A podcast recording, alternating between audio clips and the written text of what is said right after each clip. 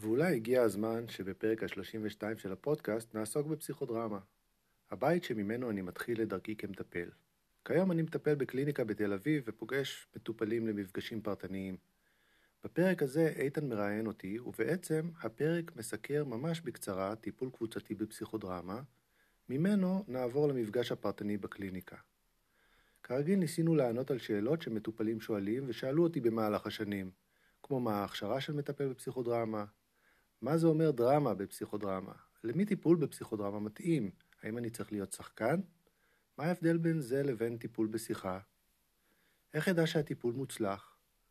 ומה אם אני רק רוצה לשוחח? מקווה שיהיה פרק מעניין ומועיל.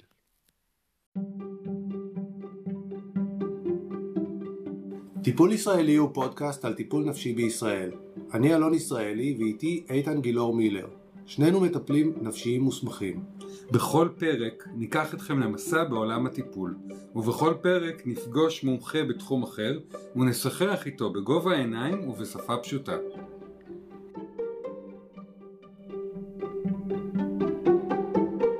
אלון ישראלי, מטפל בפסיכודרמה ובשיחה, פוגש נשים וגברים, ילדים והורים, בהתמודדות עם משבר ובתהליכי שינוי וצמיחה בקליניקה בתל אביב, עורך טיפולים מבוססי חוויה, רגש והיקשרות, ועושה שימוש בשיטות מגוונות מבוססות מחקר שאסף לאורך הדרך.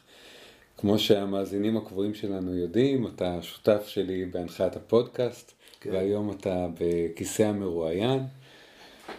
כיסא, יפה שאמרת כיסא, כי בפסיכודרמה אנחנו הרבה משתמשים בכיסאות כדי להמחיש דברים, ובאמת mm-hmm. לשבת על הכיסא הזה זה משהו שהוא לא פשוט לי, אה, יותר קל להיות מראיין ולשאול שאלות מאשר להציג את מה שאתה עושה, ועכשיו אני יושב על הכיסא בעצם של כל המרואיינים הקודמים ומתחבר רגע לחרדה הזאת של אה, להיות אה, מרואיין ולהציג את מה שאתה עושה. Mm-hmm. אז אנחנו נתחיל באמת בלהבין מה זה הדבר הזה פסיכודרמה, ודרך זה אולי נבין איך זה קשור לכיסא ולתפקידים. כן, אז אה, בעצם פסיכודרמה, כשאנחנו מדברים על פסיכודרמה, פסיכודרמה היא תיאוריה קבוצתית. הסרט היהודי נחמד בשם יעקב לוי מורנו, שייסד את, ה, את התיאוריה הזאת, יש בישראל מאות מטפלים בפסיכודרמה, רובם בעלי תואר שני, יש גם מטפלים מהדור הקודם שעדיין לא היה תואר שני, שעדיין בעלי הסמכה, והמטפלים האלה עובדים בכל מיני מקומות בישראל, מבתי חולים, בתי ספר, מוסדות שונים בבריאות הנפש, ועד לקליניקות פרטיות ומעגלי פסיכודרמה, קבוצות פסיכודרמה שנעשות באופן פרטי. הפסיכודרמה, הפסיכו זה נורא נורא ברור, הפסיכו זה הנפש, הדרמה מתחברת לכולנו למשחק, זה הרי לא אה, טיפול אה, בתיאטרון. יפה, אז זה אני חושב אחת המיסקונספציות שיש לגבי אה, פסיכודרמה. קודם כל זו תיאוריה שהרבה אנשים לא מכירים אותה מחוץ לעולם הפסיכודרמה, והרבה פעמים אני כמטפל בפסיכודרמה צריך להציג את הפסיכודרמה כמעט מחדש לפסיכולוגים או לעובדים סוציאליים שלא יודעים על מה מדובר וגם לאנשים רגילים שמעניין אותם להבין מה זה פסיכודרמה. אז קודם כל פסיכו זה נפש ודרמה זה פעולה ביוונית mm-hmm. בעצם, וכשאנחנו חושבים על מה מייחד פסיכודרמה זה בעצם שהתיאוריה הזאת מתמקדת הרבה בפעולה. זאת אומרת, היא לא רק לדבר על הדברים, אלא גם לעשות אותם. אה, ולכן, אה, הרבה פעמים אה, כששואלים אותי לגבי זה, מה, אני צריך להיות שחקן בשביל אה, להיות מטופל, או לעמוד על במה, או שאני צריך mm-hmm. להיות מין אקסטרוברט כזה שעכשיו מביא את כל הרגשות שלו החוצה, אז אני אומר ממש לא, זאת אומרת, אה, בעצם זה פשוט טיפול שהמיקוד שלו הוא קצת שונה מטיפול רגיל בשיחה. אבל במה בעצם הוא שונה? מה זה פעולות? אוקיי, אז, אז נדבר על זה. אז בעצם קבוצת פסיכודרמה זה קבוצה של אנשים שנפגשת לפעמים סביב נושא מסוים. אני חושב, יש כל כך הרבה פשוט אפשרויות. Mm. אז בוא נניח, אה, כן. אני הורה, אה, כן. אני הולך לקבוצת אה, הורים עם פסיכודרמה. למשל, נכון, כן. אז נפגשים, נפגשים אנשים, יש מנחה לקבוצה הזאת, ואנשים mm. סביב נושא הורים שרוצים להכיר יותר את המקום שלהם כהורים, לעבוד על הקשיים שלהם בהורות, הם רוצים להבין איזה מקומות הם תקועים ואיזה מקומות הם אה, אה, יכולים אה, להתקדם בהם. עכשיו, מה שקורה בקבוצה זה שנפגשים וכמו, אני חושב שלא דיברנו אף פעם על טיפול קבוצתי, אבל קודם כל ברגע שיש קבוצה, כן? כן. אז פתאום אותו אדם שמרגיש את עצמו מול הקשיים שלו ומול הדברים שהוא עובר בהורות שלו, אם ניקח את אותו אימא או את אותו אבא ש, שכרגע קשה לו נורא בבית עם הילד, ולפעמים הוא כועס, ולפעמים הוא לא יודע מה הוא צריך לעשות, ולפעמים הוא לא, הוא לא יודע איך מתנהגים, כן? והוא מרגיש נורא לבד ברגע שבן אדם כזה מגיע לקבוצה, פתאום הוא רואה הורים אחרים. ופתאום הדבר הזה, אנחנו חיים בחברה נורא מנותקת ואינדיבידואליסטית, פתאום זה שאתה מגיע לקבוצה, אתה פתאום רואה שיש עוד הורים כמוך שמתעסקים בדיוק עם אותם נושאים. אבל זה נכון לכל קבוצה. נכון. מה, מה מייחד את הפסיכודרמה בדבר הזה? אז פסיכודרמה שונה בזה שהיא אה, במקום, אה, בקבוצה דינמית, זאת אומרת קבוצה רגילה, טיפול קבוצתי רגיל, כן. אבל אני מגיע, אני בא ואומר, יא, איזה בוקר היה לי, ועצבנו אותי, ו- ונורא כעסתי, ואז יגיע, יבוא איזה הורה אחר ויגיד, כן, גם שלי נורא מעצבנים, יש לי איזה... אני תמיד אומר להם, אם תהיו בסדר, אז ב... באחרי הצהריים נעשה ככה, זה, נכון. זה השיח כזה. נכון, אז בקבוצת פסיכודרמה זה שונה. זאת אומרת, בעצם התהליך בקבוצת פסיכודרמה בנוי ממספר חלקים. החלק הראשון הוא חלק שהוא קצת דומה לקבוצה דינמית, שבה מתאספים האנשים וקצת מתחילים לדבר על מה היה להם. אוקיי? מה היה להם? זה קצת מכניס אותם פנימה לתוך הקבוצה. איך היה להם השבוע, מה קורה איתם כרגע. זה חלק שהוא דומה לקבוצה דינמית. החלק כן. השני הוא חלק שנקרא במפגש פסיכודרמה חימום. בעצם אנחנו הולכים לעבור למרחב של עבודה, של, של, של, של הבעת אה, אה, רגשות, אה, במקום שבו אנחנו נוכל להביא כל מיני סצנות מהחיים שלנו. אז החימום בעצם מאפשר לאנשים, ויש היום המון מחקרים שתומכים בזה, הוא גורם להם בעצם להפעיל כל מיני חלקים רדומים בתוך עצמם. למה הכוונה בחימום? למשל, אה, אה, אפשר לעשות נגיד תנועה, כן? תנועה. איך אני מרגיש היום בתנועה? אומרת, תנועה חופשית. תנועה חופשית, תנועה חופשית. אה, אפשר לדוגמה, חימומים יכולים לכלול המון המון פעולות, בדרך כלל שקשורות לעולם האומנות, למשל כתיבה, לדוגמה אפשר להיות רגע בעבודה זוגית ו- ולכתוב סיפור אה, למישהו שעדיין יש לי איתו משהו לא פתור. לדוגמה, אה, אם לקחנו את דוגמת האבות, כן? אז אני אכתוב כרגע סיפור לבן שלי שכעסתי עליו מאוד אתמול ואני רוצה לכתוב לו מה הרגשתי, כן?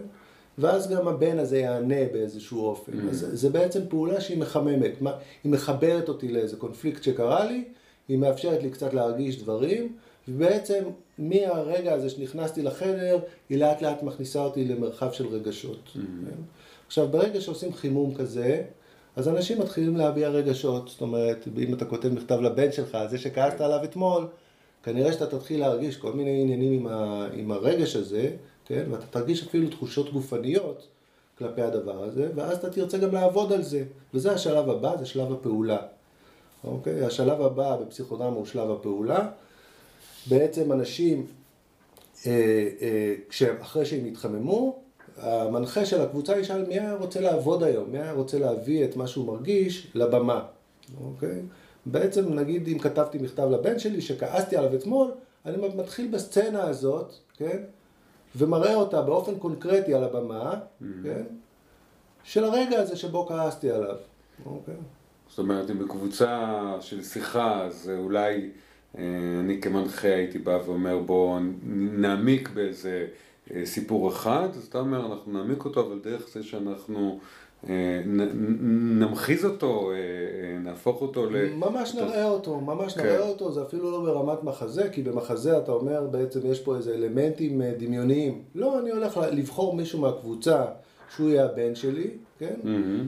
אני משחק את עצמי בעצם, ואם היו עוד אנשים נוכחים בסיטואציה הזאת, אני גם אביא אותם, אוקיי? ואני כן. פשוט אראה בקבוצה, אחד לאחד, מה היה באירוע הזה, אוקיי? בעצם, נגיד אם אני אבחר, נגיד הייתי בוחר אותך להיות הבן שלי, אוקיי? כן.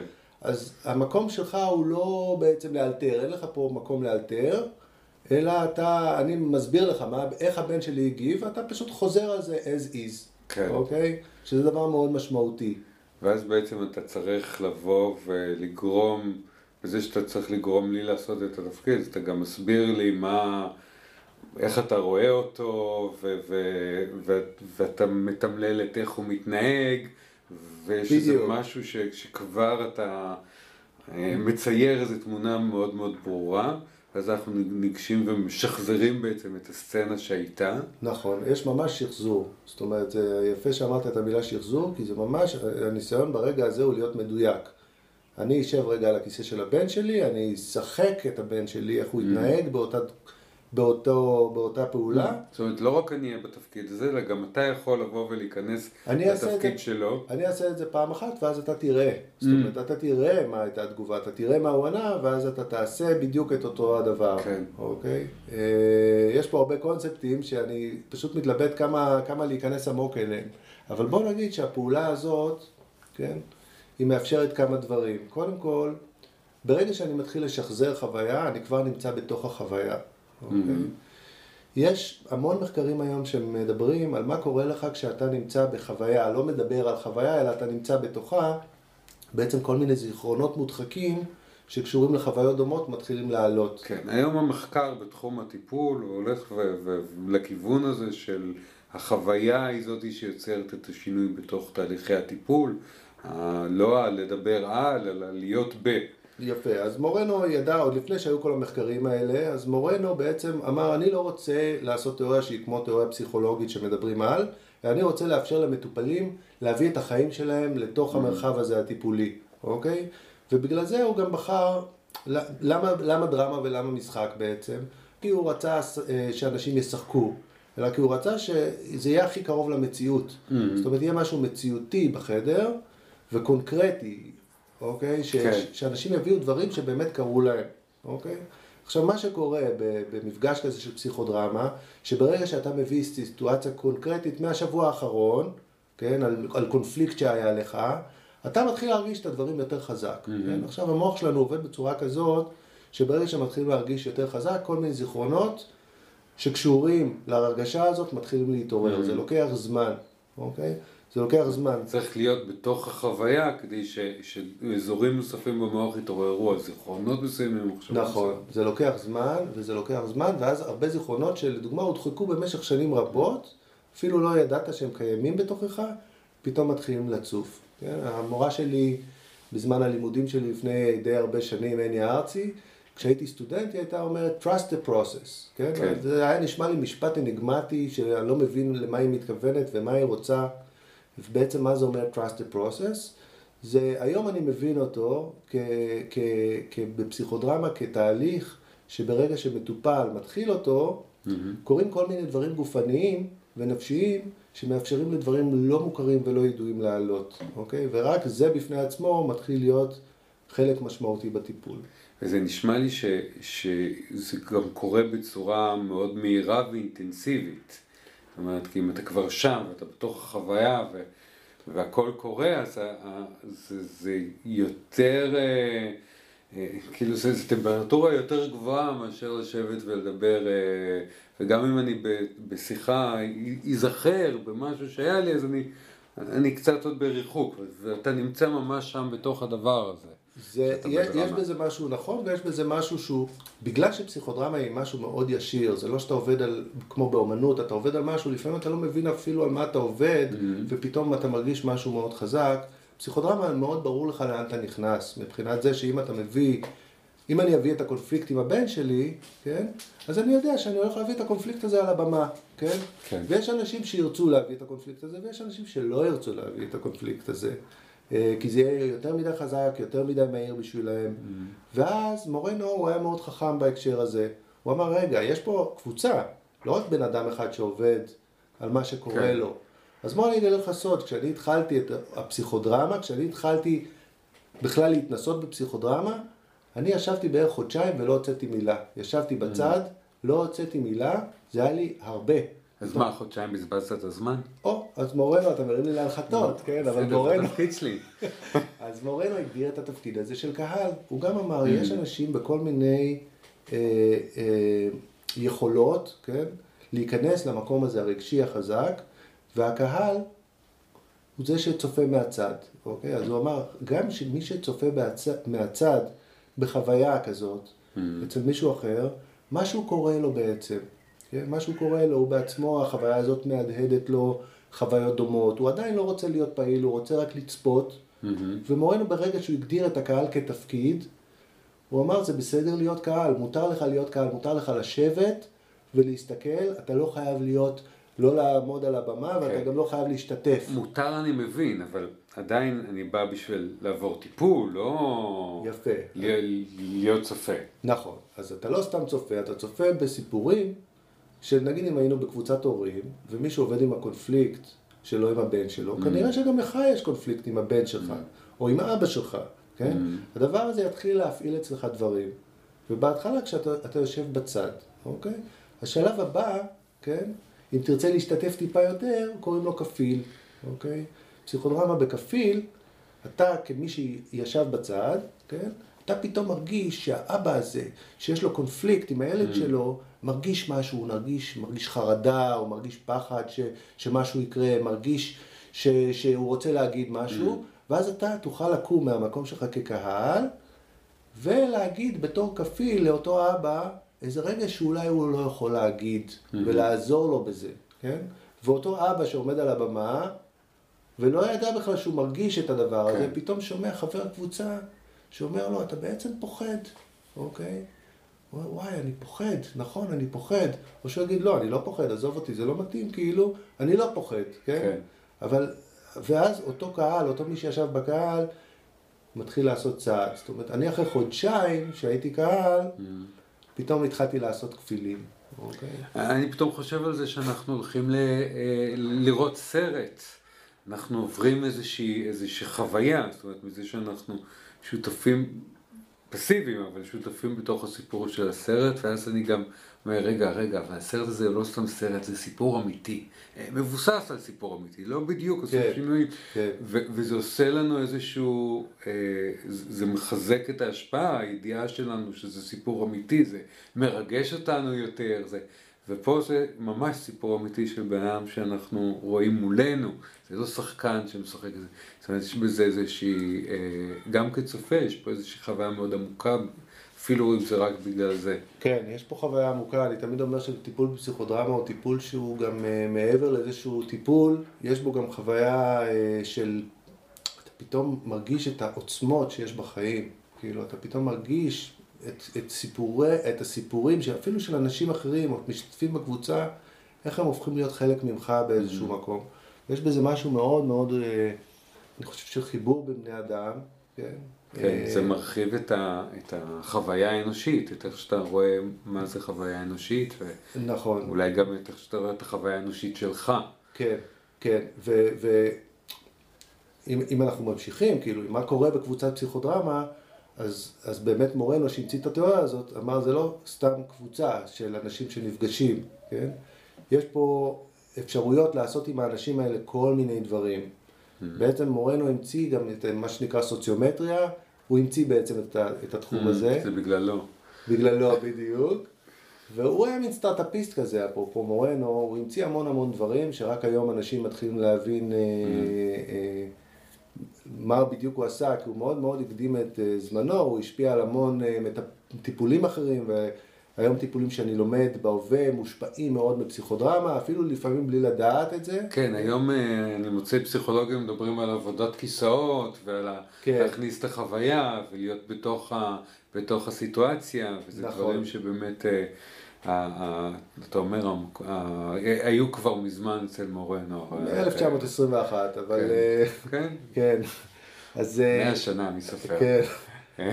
אז, אז, אז בעצם מורנו אמר, קורים פה כל מיני דברים בקבוצה, זה לא רק הסיפור של בן אדם, כאילו כן. שהוא הולך לעלות, ואמרנו בעצם, אם, אם אני עכשיו נגיד עשיתי, אני דווקא אלך עם הדוגמה, כן?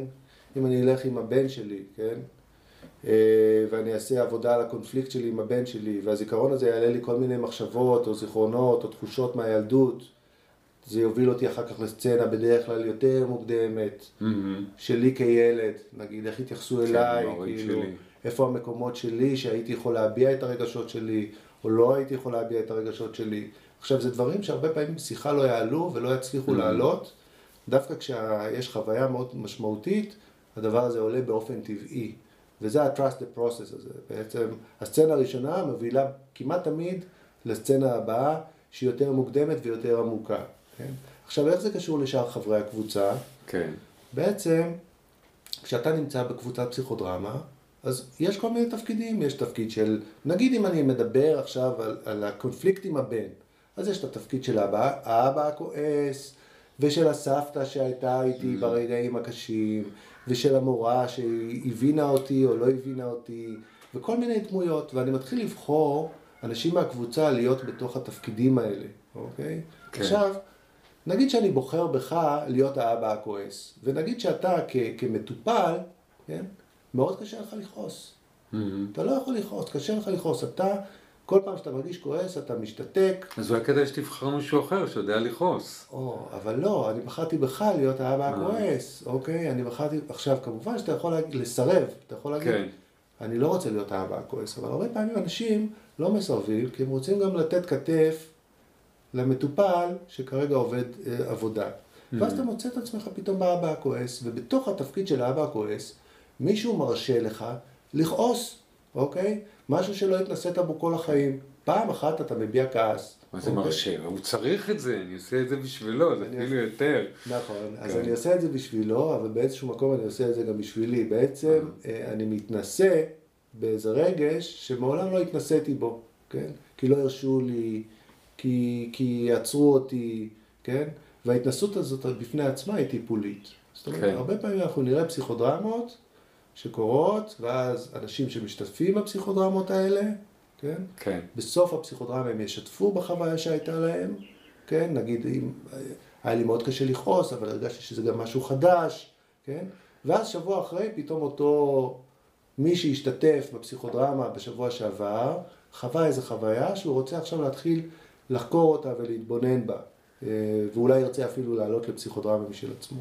זה, אז יש בזה גם בעצם אלמנט של אה, אה, הרחבת הפרספקטיבות, זאת אומרת יש נקודות מבט מאוד מאוד שונות, אם אני בהתחלה כצופה מן הסתם מזדהה עם, ה, אה, עם, עם זה ש, ש, שבחר להיות במרכז הפגישה, אז אחרי זה אני גם פתאום צריך להיות בזה שצועק עליו, אני גם רואה את כל מיני כיוונים אחרים, ו, וזה מרחיב לי את, ה, את התפיסה של המציאות הזאת. נכון. אז, אז מה, זה, זה מאוד נכון, כי מה שמורנו עשה בגאונות, כן? Mm-hmm. אני ממש חושב שבמקום הזה הוא היה גאון. הוא אמר, יש במה, אוקיי? יש במה ויש קהל, mm-hmm. כן?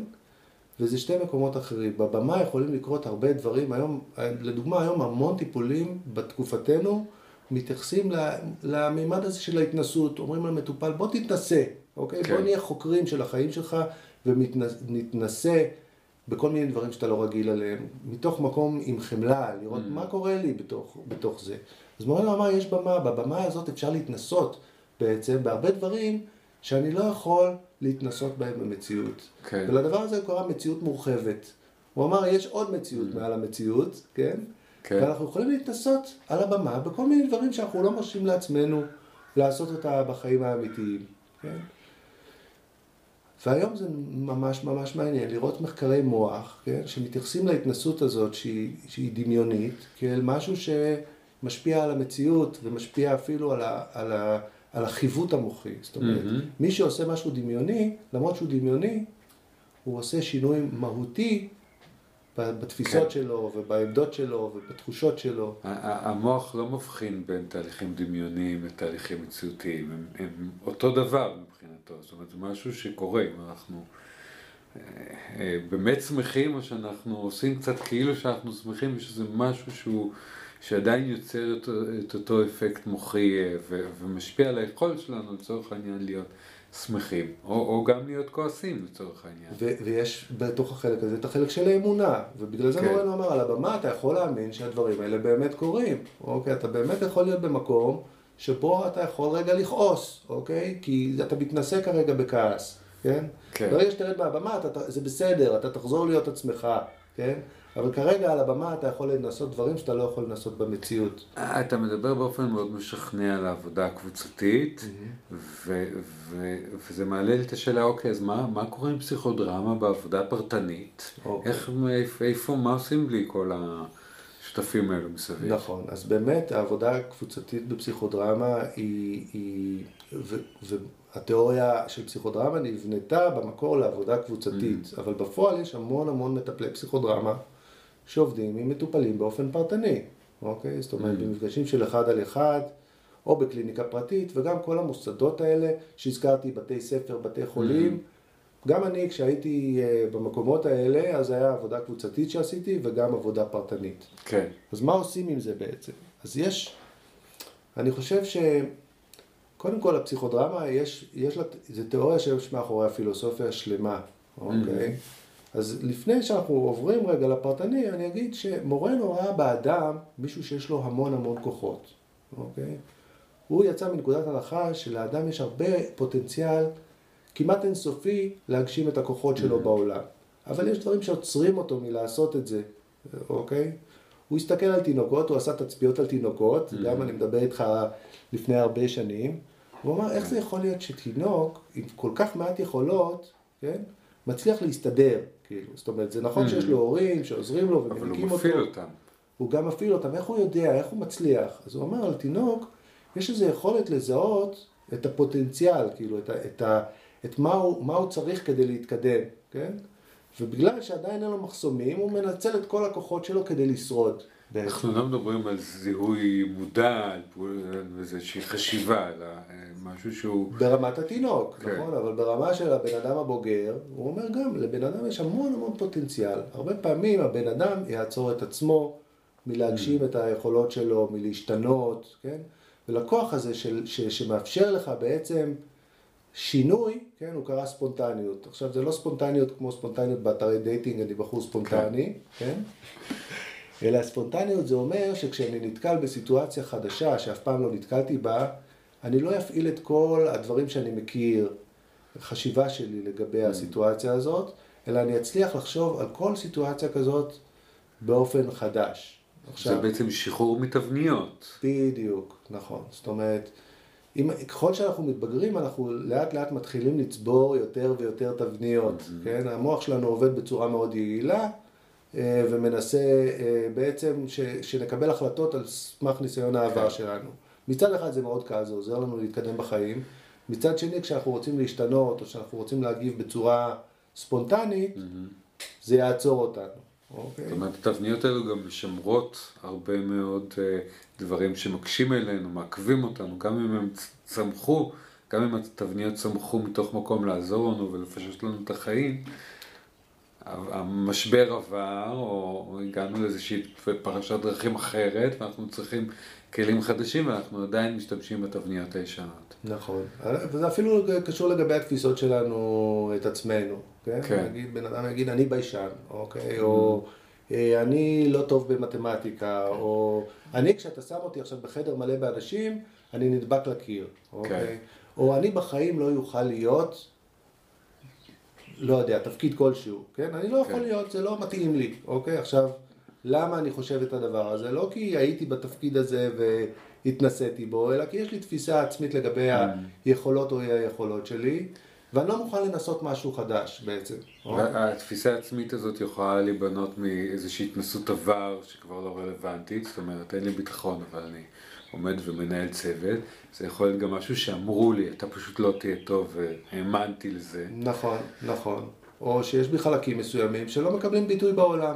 למשל, אני נורא אומנותי, אבל במשפחה שלי כולם רואי חשבון, ואומנות זה קללה, כן? כן. אז, אז אפילו יש לי את המקומות האלה שלא... סליחה על ההכללות לגבי רואי חשבון, אבל. ניסיתי להדגים פה פער כן. בין, בין נגיד ילד לבין ההורים שלו, ש, שבאים ממקום אחר. כן, יש מעט מאוד אמנים שהם רואי חשבון, זה בסדר. אה, ואז, אז, אז איך זה קשור באמת לטיפול פרטני, אוקיי? Mm-hmm. אז בטיפול פרטני, אמנם אין את חברי הקבוצה, כן? כן. אבל עדיין יש את התפיסה לגבי הכוחות שיש למטופל שקיימים בתוכו, וגם עוד חשיבה לגבי מה גורם לכוחות האלה לא להופיע פה, גם בקשר mm-hmm. בינינו, גם בעולם, אה, איפה התפיסות האלה אה, בעצם, איפה המעצורים. Mm-hmm. אה, מורנו קרא למטופל פרוטגוניסט, פרוטגוניסט במיתולוגיה היוונית זה הגיבור, כן. אוקיי? זאת אומרת, הגיבור, איפה הגבורה פה בעצם? אם אתה חושב איפה הגבורה, אני חושב שכולנו גיבורים בעצם, לחיות את החיים זה לא דבר פשוט, אוקיי?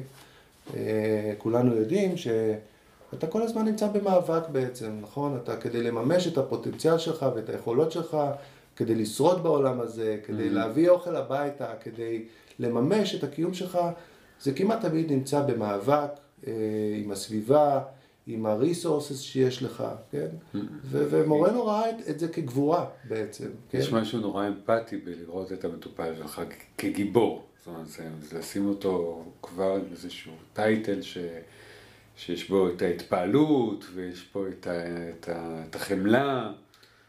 גיבור לא ברמת הסופרלטיב של גיבור, אלא ברמת זה שאתה בעצם זה שמנהל את החיים שלך בעולם הזה, נכון? כן. ו- ובחיים האלה אתה תצטרך להתקל בכל מיני אנשים שיעצרו אותך, או בכל מיני קשיים אובייקטיביים שיעצרו אותך, mm-hmm. ואם תרצה להתפתח ולצמוח, תצטרך להתגבר עליהם. לראות את המטופל שלך בתור זה שאחראי על החיים שלו, אפילו נגיד, בן אדם שרואה את עצמו כאחראי על החיים שלו, זה לפעמים התקדמות מאוד מאוד גדולה, זאת אומרת, אנחנו מקבלים הרבה מהמציאות שלנו כנגזרת עלינו. כן. ו... ולפעמים, כן. ולפעמים המטופל עצמו לא רואה, אותו, לא נכון. את עצמו כמי שאחראי על החיים שלו. זה מתחבר לכל מיני מושגים כמו self agency, כן, סוכנות mm-hmm. עצמית, היכולת mm-hmm. להיות אקטיבי ולהאמין שאני מסוגל לשנות את החיים שלי, להשפיע על החיים שלי, לבחור בעצמי. נכון, נכון. אז, אז באמת, אתה יודע, זה, זה הקולות האלה, נכון? Mm-hmm. קולות שיש. שיש לאנשים. אני לא אוהב להגיד מטופלים, כי אני בעצמי מטופל וגם בן אדם, כן. ויש לי גם את הקולות האלה, כן? כן? גם אנחנו בני אדם. אז, אז אני חושב בעצם על, אה, על אנשים שיש להם קולות שרוצים להתגבר, רוצים mm. להמשיך הלאה, רוצים לצמוח, וקולות אחרים שעוצרים אותם. כן. נגיד, של חוסר אמונה, של זה שאני לא יכול, של זה שהסביבה לא מאפשרת לי. Mm-hmm. אז, אז מה עושים בטיפול פרטני בעצם? קודם כל נותנים מקום לקולות האלה. אוקיי? כי בעצם, נגיד שאתה עובד עם בן אדם שהוא דיכאוני, אוקיי? שהוא סובל מדיכאון, כן? יש לו קול מאוד דומיננטי של mm. חוסר מסוגלות, אוקיי? והמון ביקורת עצמית והאשמה כן. עצמית. הוא הולך עם הקול הזה כל הזמן, אוקיי? והקול הזה מדבר אליו כל היום בעצם, ונותן לו תחושה שהוא לא מסוגל לעשות mm-hmm. כלום, ובעצם גם קצת משתק אותו, אוקיי? עכשיו נגיד אם, אם נעבוד עם, עם אדם שכרגע נמצא במקום דיכאוני, mm-hmm. אז אני רוצה לתת מקום גם לקולות אחרים, שאולי הם, הם קיימים אבל מאוד מאוד חלשים, כן? לפעמים כן. אפילו אולי נצטרך להמציא אותם. כן? אני חושב שכבר אתה אומר, עצם זה שאתה אומר קולות, הרבה פעמים אנשים עם, בהזדהות מלאה עם, ה, עם הקושי שלהם, זאת אומרת, זה לא ש... יש בי קולות דיכאונים, אני בדיכאון. נכון. זאת אומרת, אני לא שווה כלום, זה לא שיש בי איזשהו, זה בעצם זה שאתה אומר, זה קולות, אז אתה כבר יוצר איזושהי הפרדה בין, ה, בין הבן אדם לקולות האלו, זה לא נכון. לא שאני לא שווה כלום, אלא שיש בי איזשהו קול. שטוען ש... אז פתאום זה בכלל... נכון. לא, לא עובדה, זה לא מציאות, אלא משהו שהוא... כל כלשהו. נכון, וזה עיקרון מאוד משמעותי בפסיכודרמה, זה מה שנקרא קונקרטיזציה או החצנה. בעצם אני נותן רגע מקום לקול הזה, אני שם אפילו כיסא לקול הזה, mm-hmm. והנה פתאום אני רואה שהדבר הזה, שאני הולך איתו ונמצא אצלי בראש, ואני נורא מזדהה איתו, וזה כן. אני, פתאום הוא יוצא החוצה והוא נהיה כיסא. כן, באקט אוקיי? קוראים לזה defusion, של ההתרה בין אני לבין ה... נכון, אז בפסיכודרמה עושים את זה עם כן. כיסאות. אתה בעצם מוציא את הכל החוצה. כן? ואז אני, ברגע שהוא בחוץ, הוא כבר לא בפנים, והוא לא חלק ממני, אני יכול להתחיל לעשות איתו כל מיני דברים. אני יכול להכיר אותו יותר טוב, מאיפה הקול הזה מגיע. אוקיי? למי הוא קשור בחיים, באיזה סיטואציות הוא מופיע. אני יכול לה, לה, להתחיל להתווכח איתו, כן? אני יכול אה, פתאום לנהל איתו משא ומתן, מתי הוא יגיע ומתי הוא ילך, כן? אני יכול להביא פתאום קול שמתנגד לו, אולי איזה חבר טוב שהוא אמפתי ומכיר אותי ואוהב אותי ויכול להיות הסנגור שלי מול כן. הקול הזה, ואני מתחיל פתאום להביא את העולם הפנימי בצורה שנמצאת בחוץ, כן? פרויד כתב אה, אה, על אבל ומלנכוליה לפני הרבה הרבה שנים, הוא אמר לדוגמה שאנשים שנמצאים בדיכאון זה הרבה פעמים כי אין להם דיאלוג עם, ה, עם הקולות הפנימיים שלהם. Mm-hmm. אז בפסיכודרמה, אני גם כתבתי על זה עבודה, אנחנו נוציא את הקולות האלה החוצה. ברגע שהם יצאו החוצה כבר התחלנו איזה תהליך, כן, מאוד משמעותי, שמאפשר לנו לדבר איתם. כן, אוקיי? כאילו גם פתאום יש מגוון של קולות, זה לא איזשהו קול אחד שהוא דומיננטי, כן. אני מבין נכון, אלא יש כל מיני אפשרויות ואני יכול אה, אה, קצת לנהל את הקולות שבי במקום שיהיה איזשהו קול אחד דומיננטי שמנהל אותי.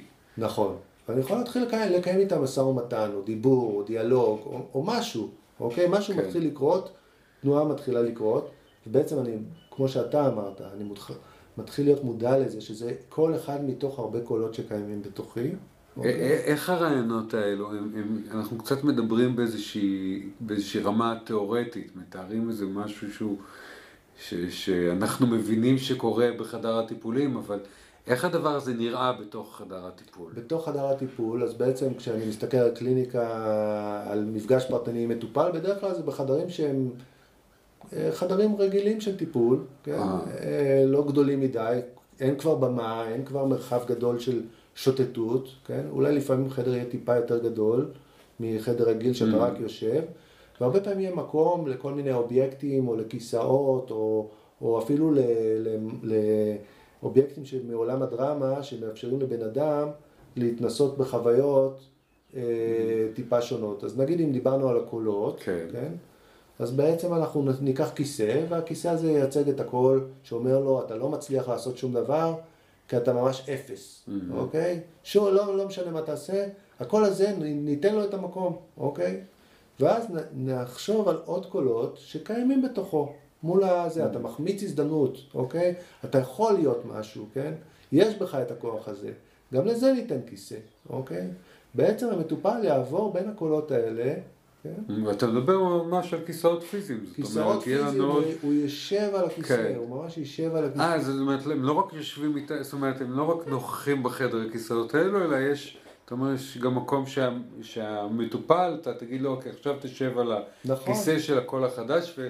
וזה ותגיד לי מה הוא אומר. נכון, וזה הקונקרטיזציה בעצם. Mm. בעצם, איך, איך אנחנו עושים את ההפרדה בינו לבין הקולות. יש את, הקול, יש את הכיסא שלו, שהוא שם, הוא במלואו, נכון? כן. ופתאום אנחנו נותנים כיסאות רק לקולות. אתה עכשיו תהיה רק הקול הזה. אתה עכשיו ש, שלא מאמין בעצמך. בואו נראה מה הוא אומר, אוקיי? כן. עכשיו אתה תהיה הקול... של זה שכן מאמין בעצמך. והנה יש לנו קבוצה בתוך הטיפול הפרטני. יש לנו קבוצה, הקבוצה הזאת יכולה לדבר, והרבה דברים יכולים לקרות. Mm-hmm. יש כל מיני כיסאות שאנחנו משתמשים בהם בטיפול.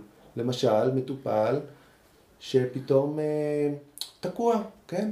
ואז אתה שם כיסא של המטפל, למשל. עכשיו אתה תהיה המטפל, כן? אתה מסתכל כרגע על הסצנה שאתה העלית פה בחדר, כן. בין בני הקולות. בוא תגיד לי רגע, כשאתה יושב על הכיסא של המטפל, מה אתה חושב שהמטופל הזה צריך לעשות? כאילו, פתאום אותו אדם מביא תובנות. אותו כן? אדם שלא ידע קודם מה לעשות, פתאום הוא, הוא יושב על הכיסא, נותן פתרונות. כן, והוא מסתכל מהצד על מה שקורה, והוא אומר, תשמע, הריב הזה הוא מיותר, כאילו, למה שהוא לא יעשה פשוט ככה וככה? כן. אוקיי? זה אותו בן אדם כרגע, הוא פשוט יושב על כיסא של מטפל, אוקיי? וזה אה, מכניס אותי לעיקרון השני של תפקידים, mm-hmm. אוקיי? בעצם אה, פסיכודרמה היא תיאוריה שמבוססת על תיאוריית התפקיד. אה, אנחנו בעצם למדנו אה, המון המון דברים תוך כדי גדילה, גם mm-hmm. למדנו מההורים שלנו, ממי שטיפל בנו, גם למדנו מהחברה, לגבי איך אנחנו צריכים להתנהג בכל מיני תפקידים בחיים. Mm-hmm. לדוגמה, אם אני אימא, יש האימא, בעצם איזה, איך אימא צריכה להיות, כן? כן? איך אימא צריכה להיות, ואז יש אותי, אוקיי? בתוך הדבר הזה.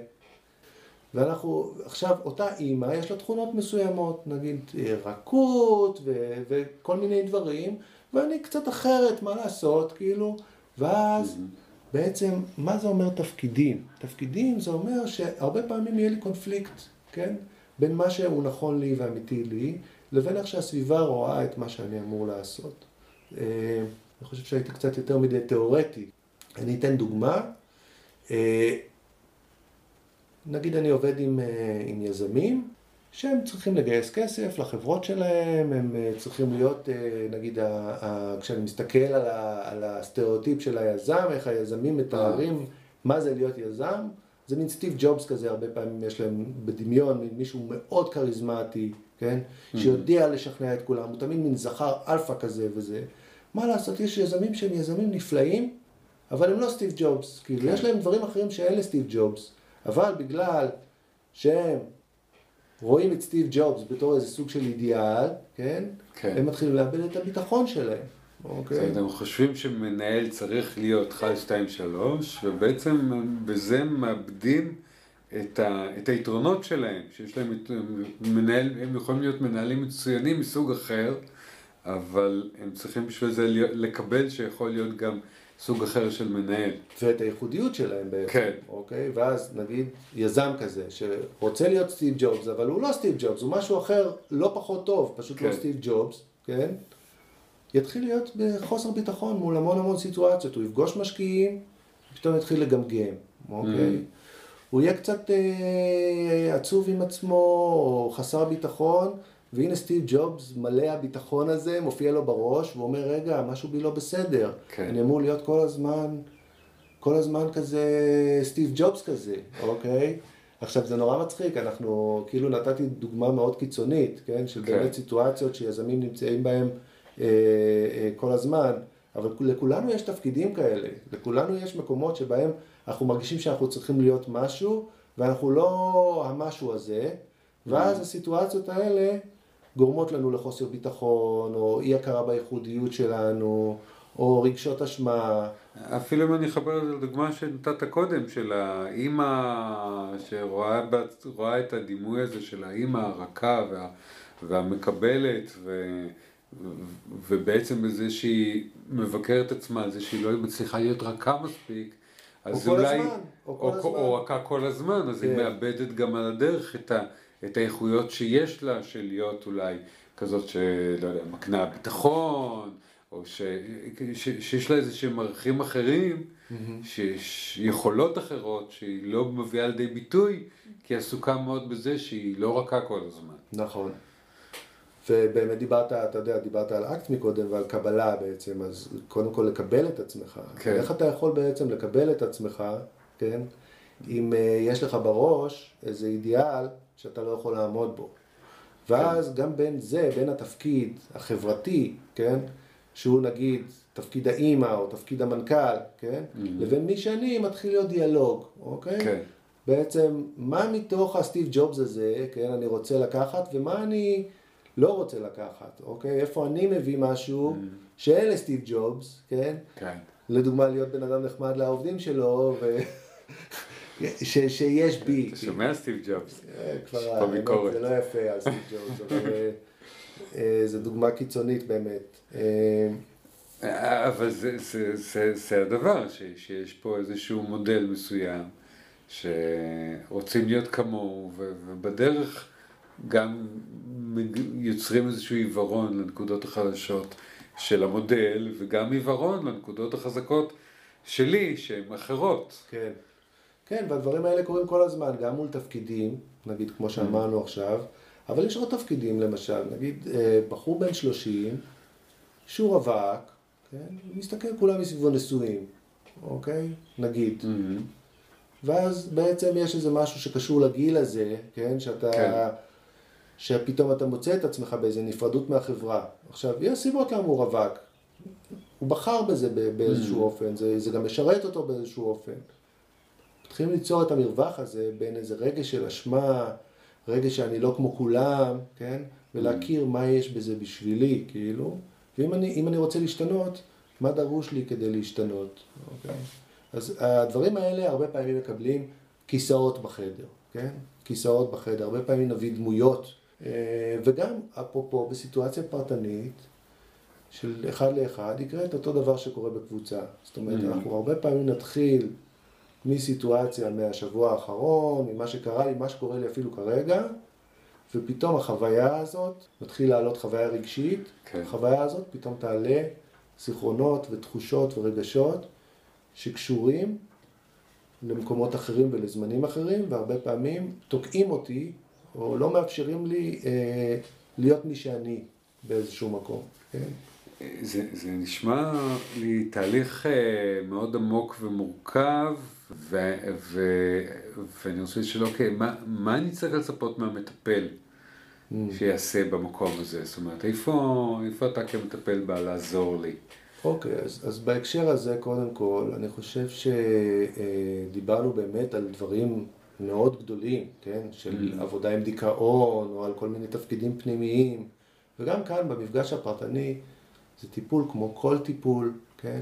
זאת אומרת, אני כמטפל, קודם כל, נמצא שם בקשר משמעותי ומכיל, mm-hmm. יחד עם מי שנמצא איתי בחדר, אוקיי? חשוב לי אה, אה, אה, לאפשר לאותו אדם שהגיע אליי, להרגיש שהוא נמצא עם בן אדם שרוצה לעזור לו, mm-hmm. שהוא בטוח, כן? ברגשות ו...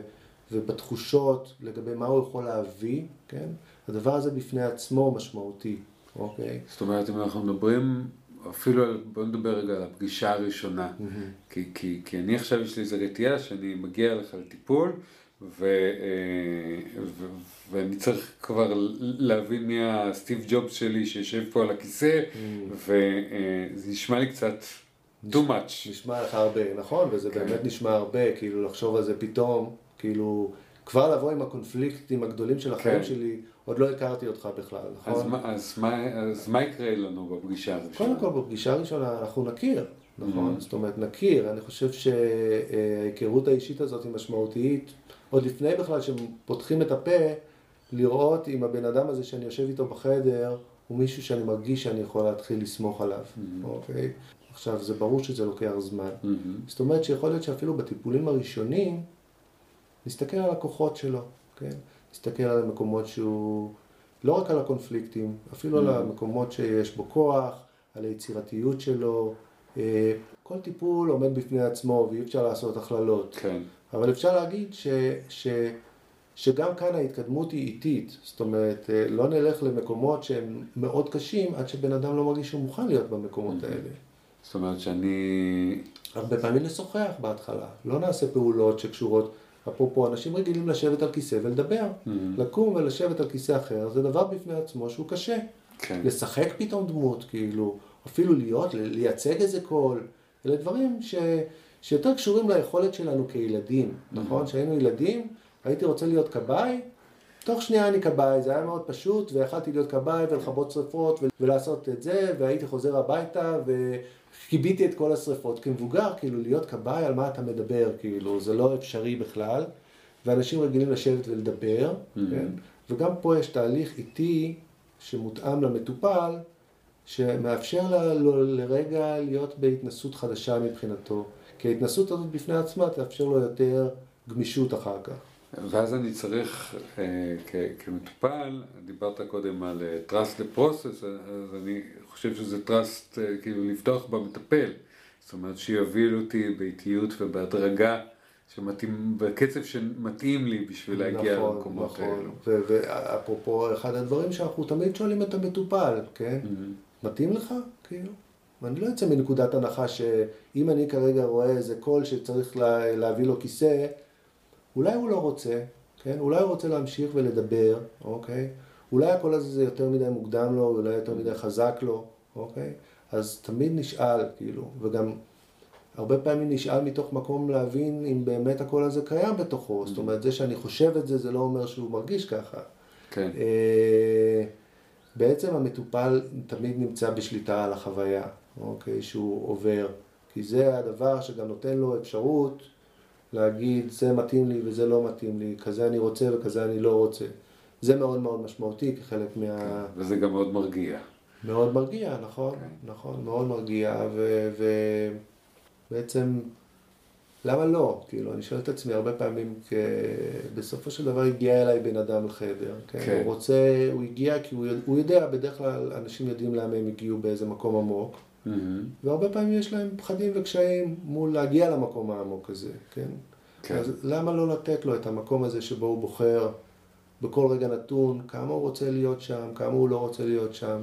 בסופו של דבר, זה, זה הזמן שלו וה, mm-hmm. והמפגש שלנו נועד אה, להיות בשבילו, כן? אחד הדברים ש, ש, שאולי אה, קורים לאנשים לפני טיפולים, זה שאוקיי, אני אגיע, אני אתאמץ, אני אה, אעלה על הבמה, נקרא לזה, אני, אני לא בטוח, שזה, אני לא בטוח שזה יעשה לי משהו, זה, זאת אומרת, איך אני יודע אם, אם, אם זה עובד? Mm. וואו, זו שאלה, שאלה טובה. אני, אני חושב כאילו איך להסביר את זה. אני חושב ש... כמו שאמרנו, אנשים לאט לאט נכנסים למקומות שבהם הם יכולים לתת יותר ביטוי לעולם הפנימי שלהם, אה, לתת יותר מקום לקולות, גם איכות טובים וגם ביקורתיים וגם מפרגנים וגם מלאי חמלה, כן? Mm-hmm. ובפני עצמה החוויה הזאת היא חוויה מאפשרת. אני חושב, תפיסה שלי לפחות כמטפל, שבן אדם שיכול להביע את העולם הפנימי שלו, את הצרכים והרגשות שלו בעולם, מבלי שהוא יקבל כתף קרה או יישאר לבד, או אה, זו בעצמה תחושה טובה ומרפאת, אוקיי? הרבה מטופלים מגיעים שהם מאוד מאוד בודדים, אוקיי? Mm-hmm. אני חושב אה, שזו תחושה, שזה משהו שמלווה המון מטופלים שמגיעים. הם בעצם מגיעים לחדר בפעם הראשונה, הם מספרים על דברים שאף אחד לא שמע, כולל בן או בת הזוג שלהם, כולל האנשים שהכי קרובים אליהם, כן? יש להם תחושות לגבי עצמם, ותחושות לגבי החיים, ותחושות לגבי העולם, שלא יכלו לספר לאף אחד רגשות, לא רק תחושות, אוקיי? ופתאום היכולת לעשות את זה היא בעצמה יכולת מרפא, יכולת להרגיש פחות בודד. עכשיו, mm. כשאתה מתחיל להרגיש פחות בודד בחדר, אתה מתחיל גם לעזור אומץ להביא את הרגשות האלה מחוץ לחדר, אוקיי? ולחזור לקשר עם העולם החיצוני, שבו אתה נותן יותר מקום לצרכים ולרגשות שלך. וזה אני חושב חוויה מרפאת. כן.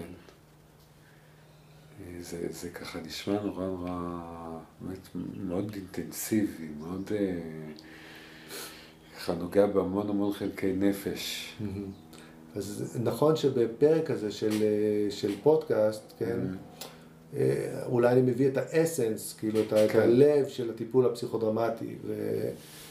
וחשוב לי להגיד, גם למי שמקשיב עכשיו לפרק הזה, כן, שהדברים האלה הם מאוד מאוד תלויים בעצם במטופל. כן, המטופל קובע את הקצב, את העומק. כי, כי אם פסיכודרמה הייתה רק לאנשים נורא חזקים ונורא עם כוחות ויכולות, אז היו עושים את הפסיכודרמה עם מעט מאוד מטופלים. כן. אבל אני עבדתי במקומות שבהם, נגיד, הייתה לי קבוצת פסיכודרמה בגאה. אוקיי? Mm. אנשים שהיו... מתמודדי נפש. מתמודדי נפש במשברים מאוד גדולים ועם מעט מאוד כוחות, כן? ואותה קבוצה אה, הייתה מדויקת ליכולות ולכוחות שלהם באותו רגע, כן. אוקיי? מה שהביאו שם והצורה שהבנינו את הפעילויות, עשיתי את זה עם שותפה שלי, אה, מה שעשינו והבנינו באותן אה, פעילויות היו מכוונות לכוחות וליכולות שלהם, כן. אוקיי? ולכן להגיד אם, אם אפשר לעשות קבוצה בגאה, כן, ואם אפשר לעשות קבוצה עם מכורים שרגשות יכולים להפעיל אצלם דברים מאוד mm. חזקים, אז, אז צריך להבין שהכלי הזה או הפילוסופיה הזאת היא מדברת על דברים מאוד גדולים ומאוד חזקים, כן. אבל היא מאוד מאוד מותאמת למטופלים עצמם במקום ובזמן שהם נמצאים בו ברגע נתון. אה, זאת אומרת שאם אני מגיע לטיפול אז אני צריך אה, לצפות. אה, לראות איזשהו שינוי, משהו שקורה לי אחרי כמה זמן, וכן, זה, זה דרך שאני יכול לאמוד אם הטיפול עובד לי או לא. אני חושב שזה כמו ללכת לטיפול אצל פסיכולוג לצורך כן. העניין, בזה אין, אין שונות, באמת המטופ... זה לא טיפול מבוסס פרוטוקולים של שמונה פגישות או דברים כאלה, יש לו את הזמן שלו, כן. יש תהליכים, אה, לדוגמה, כן, קורים שינויים במהלך טיפול, כמו בכל טיפול. כן. אה, אבל לפעמים שינויים מובילים לעוד דברים שאני רוצה להתעסק איתם, או חשבתי שאני רוצה לטפל על זה, mm-hmm. עכשיו שפתאום אני רואה, יש עוד דברים שמפריעים לי כן. אה, ומשמעותיים לי. וכן, טיפול, מטרתו להוביל לשינוי בשורה התחתונה. שינוי יכול להיות גם שינוי בחיים, אבל גם יכול להיות קבלה שלי את עצמי, זה גם mm-hmm. סוג של שינוי, התפיסה שלי את עצמי. ואם מדברים על שינויים, אז בהקשר אחר, איך הגעת בכלל לדבר הזה? אוקיי, okay, אז אה, זה סיפור ארוך, אבל אה, אפשר להגיד ש... כשהבן הראשון שלי נולד, אה, מה שהיה מאוד חבוי בחיים שלי, פתאום צץ, והתחושה הזאת שאני רוצה לטפל עלתה לי, mm-hmm. כאילו, באופן מאוד, לא הבנתי עדיין, זה היה הכל מאוד לא ברור, ובגלל שלא ידעתי כל כך מה אני רוצה לעשות עם עצמי mm-hmm. בגיל 30, אה, לפני 20 שנה, וואו, אפרופו שינויים, אה, שינויים זה דבר שיכול לקחת זמן. כן? אז כשאני מסתכל על איך נהייתי מטפל, אני חושב על זה שפתאום הצטרפתי לקבוצת פסיכודרמה, ומנחה הפסיכודרמה שלי היה חנן שניר. שבעצמו היה במאי תיאטרון ופסיכודרמטיסט. ו... ואמרתי לו, תגיד חנן, איך אני אוכל להיות uh, מטפל, אני גבר, איך אני אפרנס את המשפחה שלי, כאילו. עבדתי אז בהייטק, כאילו, וזה פערי שכר משמעותיים. כן. והוא אמר, הוא אמר לי כל מיני דברים לגבי, נגיד, פתאום הקונספט הזה של אתה יכול להיות גם מטפל ואתה יכול לעשות עוד דברים במקביל, כאילו mm. פתח לי כל מיני גמישות, והייתי בקבוצת פסיכודרמה, והתחלתי לעשות פסיכודרמות, והתחלתי לעשות... כמטופל. כמטופל במשך שנתיים, כן. כן? ועברתי שינויים מאוד משמעותיים אה, בקבוצה הזאת. אה, בעצם הייתי הכי צעיר, והיה לי הזדמנות, דרך זה שהייתי צעיר, לראות אנשים בני 50, 60, 70, הם מדברים על החיים שלהם ברטרוספקטיבה, כן? Mm-hmm. מה, מה הם אה, הרוויחו ומה הם הפסידו ומה... וקצת להגיד מה פספסתי, כן? כן. באיזשהו מקום אמרתי, אוקיי, יש לי פה איזה חלון להסתכל על אנשים הרבה יותר מבוגרים ממני, ההורים שלי אף פעם לא אמרו לי את הדברים האלה, כן? פתאום אנשים מבוגרים פותחים בקבוצה את, ה... Mm-hmm. את הדברים שהם היו רוצים להשיג בחיים. אני בן 30, יש לי עדיין הזדמנות לעשות את זה ולהגשים את זה. ואז חשבתי, מה אני רוצה להגשים? אמרתי להיות מטפל. כן. אוקיי? קיבלת שם פרספקטיבה חדשה. ו... כן. והרבה משמעויות של פרספקטיבה חדשה. עכשיו, זה נשמע נורא אה, כיפי ו... ו... לא, התהליך הזה של השינוי לקח הרבה הרבה שנים. כי התחלתי ללמוד טיפול, ועדיין הייתי גבר צעיר עם ילדים. ועדיין צריך לפרנס את המשפחה. ועדיין אה, יזם והייטקיסט. כן, והדברים האלה, שני עולמות שלכל אחד יש ערכים שונים ותחושות שונות ויכולות שונות. פעם אני מרגיש פה טוב ופעם אני מרגיש פה טוב, ואיך אני עושה את הדיאלוג הזה בין שני העולמות. אה, עולמות מאוד שונים. נכון, עולמות מאוד שונים עם יכולות מאוד שונות. אה, ואני חושב שהעולם של ההייטק שירת אותי כשהייתי צעיר, מאוד. Mm-hmm. היום כשאני מסתכל על זה בדיעבד, הוא נתן לי בעצם איזה יכולות וכוחות שהיום מאפשרים לי להיות מטפל. מה זאת אומרת? תן לי איזה דוגמה.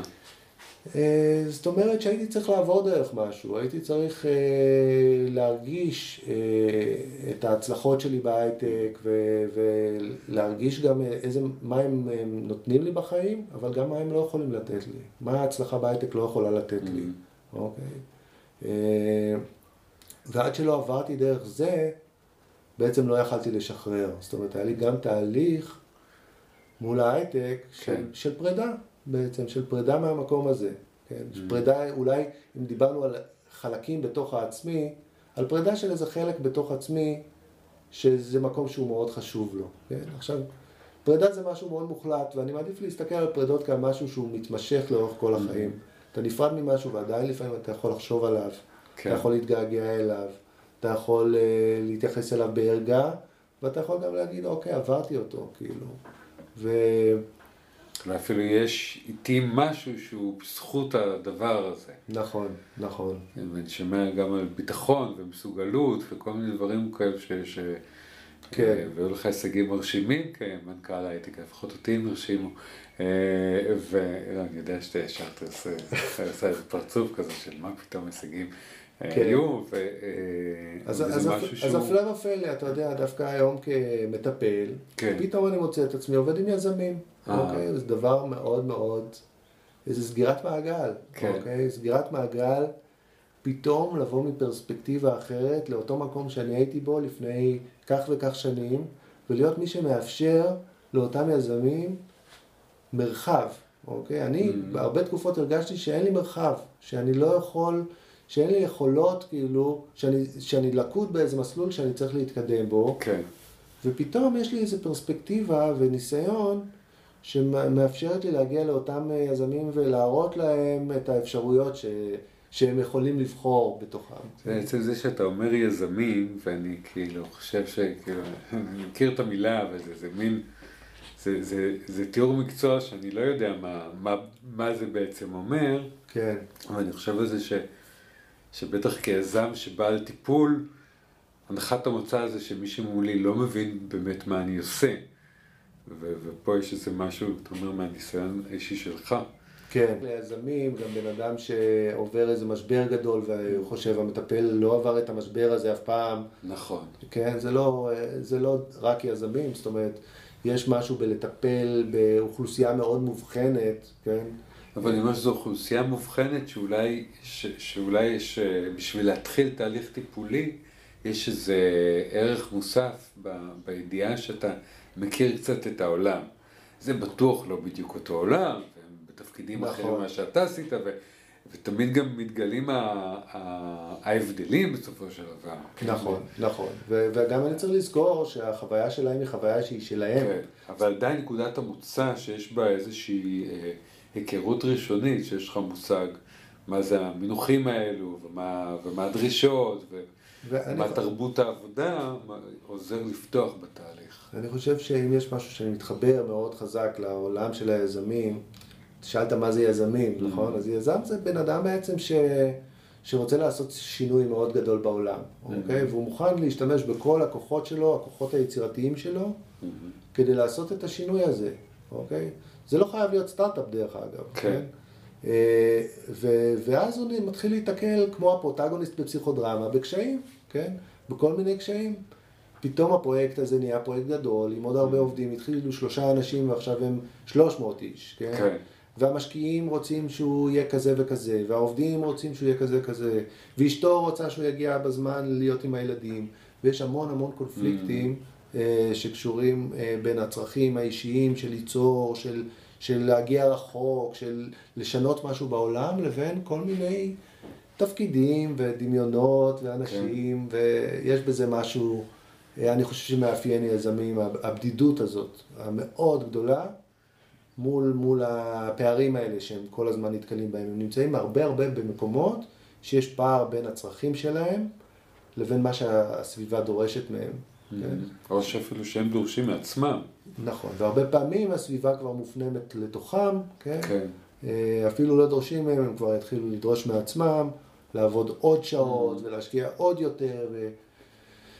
ואז כן. יותר קשה בבית, ואז נכון, רוצים להשקיע עוד נכון. יותר שעות ו- בעבודה כדי... והם מאוד מאוד בודדים, כי אין להם עם אף אחד לדבר על הדבר הזה, אוקיי? שזה, שזה הרבה פעמים הדבר המשמעותי. כן. זאת אומרת, הם לא יכולים לדבר עם האישה שכועסת עליהם, כן? או אם זה אישה יזמית עם, עם בן הזוג, כן? כן. שאומר איפה את, כן?